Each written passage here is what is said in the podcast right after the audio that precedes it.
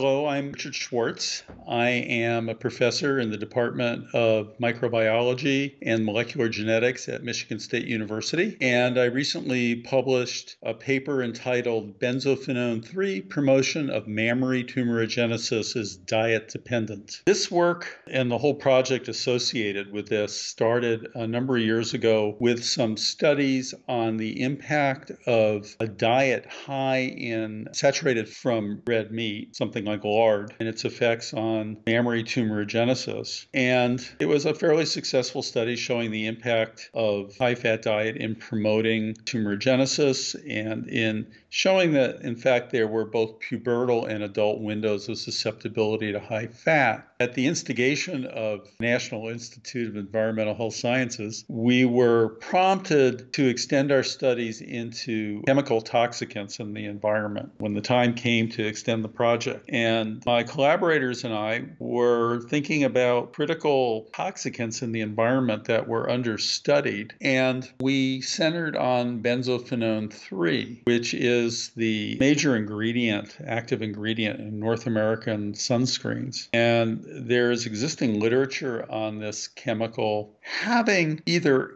estrogenic or anti-estrogenic effects in a variety of cell culture and in vitro systems. And thus, it, it seemed rather interesting in the context of mammary tumorigenesis. Essentially, anything that can mimic estrogen may have an impact. We thought it was a good target, led to funding, and we examined this chemical in the context of different diets, changing the exposure to a high fat diet from a high level to a low level, examining exposure during puberty puberty and adulthood, and essentially two factor examination of tumorigenesis and looking at the interaction between benzophenone 3 and diet in either promoting or inhibiting the tumorigenic process. And the product of those studies to this point is, is has been published in this paper in Oncotarget.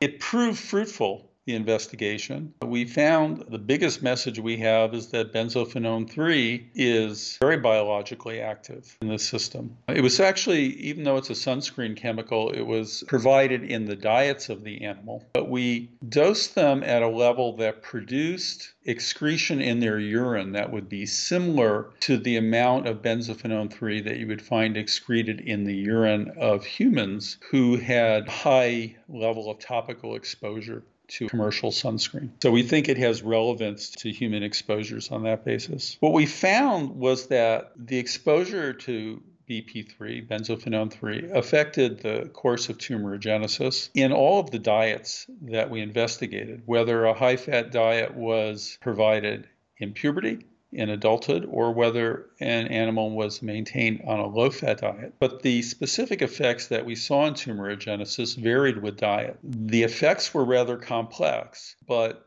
in balance, the effects all seemed adverse. So, on a low fat diet, for instance, we found that the presence of benzophenone 3 actually reduced the incidence of tumors, but the a subclass of tumors that was less differentiated and more aggressive, showing uh, a morphology indicative epithelial to mesenchymal transition, the ability to metastasize, presumably, even though we did not directly test metastasis. We found that tumors that had this kind of morphology, even though on a low fat condition there were fewer tumors with BP3, they were tumors that had a significantly higher rate of proliferation and a lower rate of apoptosis, which are both going to be adverse parameters in, in tumorigenesis. There are things, there, those are properties that are going to be scored in when you're scoring human tumors. What is the rate of proliferation?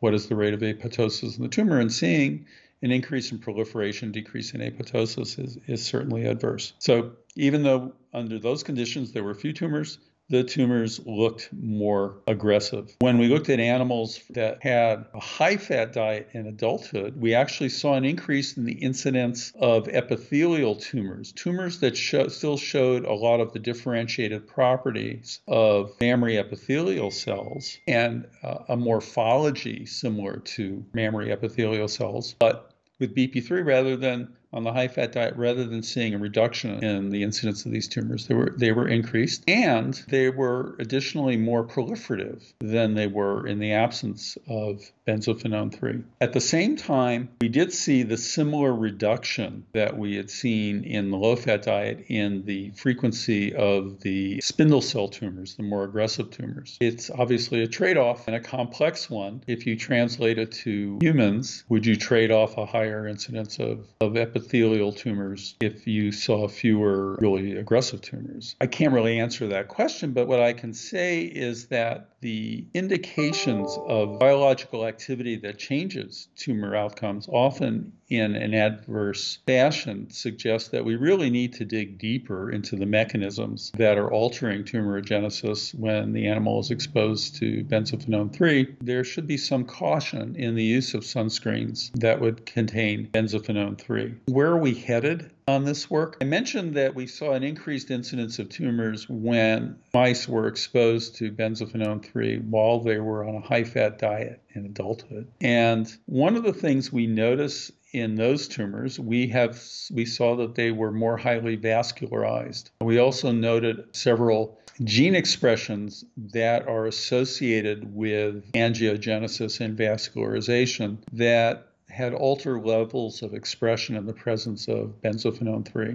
So, one future direction is examining how benzophenone 3 might alter the expression of genes involved in the process of angiogenesis. The other thing that we noted in our studies that is certainly worthy of follow up, and it relates to this converse result that we saw with the more aggressive tumors, where they seem to be somewhat inhibited by the presence of benzophenone 3. What we see is that the epithelial tumors themselves have lower expression of genes that are associated with epithelial to mesenchymal transition, the advanced progression of the tumor to, to this more aggressive state. And that, in fact, is consistent with a more well vascularized tumor. Lack of vascularization and an anoxic state can often be a selection towards EMT, epithelial to mesenchymal transition, and progression of the tumor to a more aggressive state. So these are things we hope to investigate and look at the complexity of this mechanistically. Another take home message, besides caution in using a chemical like this that's prevalent in sunscreens, and I will say that exposure to this can be found in urine samples from 98 percent of the American population. But another thing that, that I point to here is that when we look at toxicants, the outcomes vary with diet. And I think it highlights the importance of, of testing the biological effects of toxicants across a range of dietary conditions. There's a tendency, I think, to set up experiments where we just look at the effects of toxicants on, on mouse chow standard mouse chow, and we may miss effects in, in doing that. The interaction with diet is clearly a, encourages us to be looking at toxicants under a variety of dietary conditions before deciding its adverse effects or its benefits if they're out there. And we hope to get more funding for another round of research trying to get at the mechanisms that lay behind the effects of benzophenone 3 on tumorigenesis.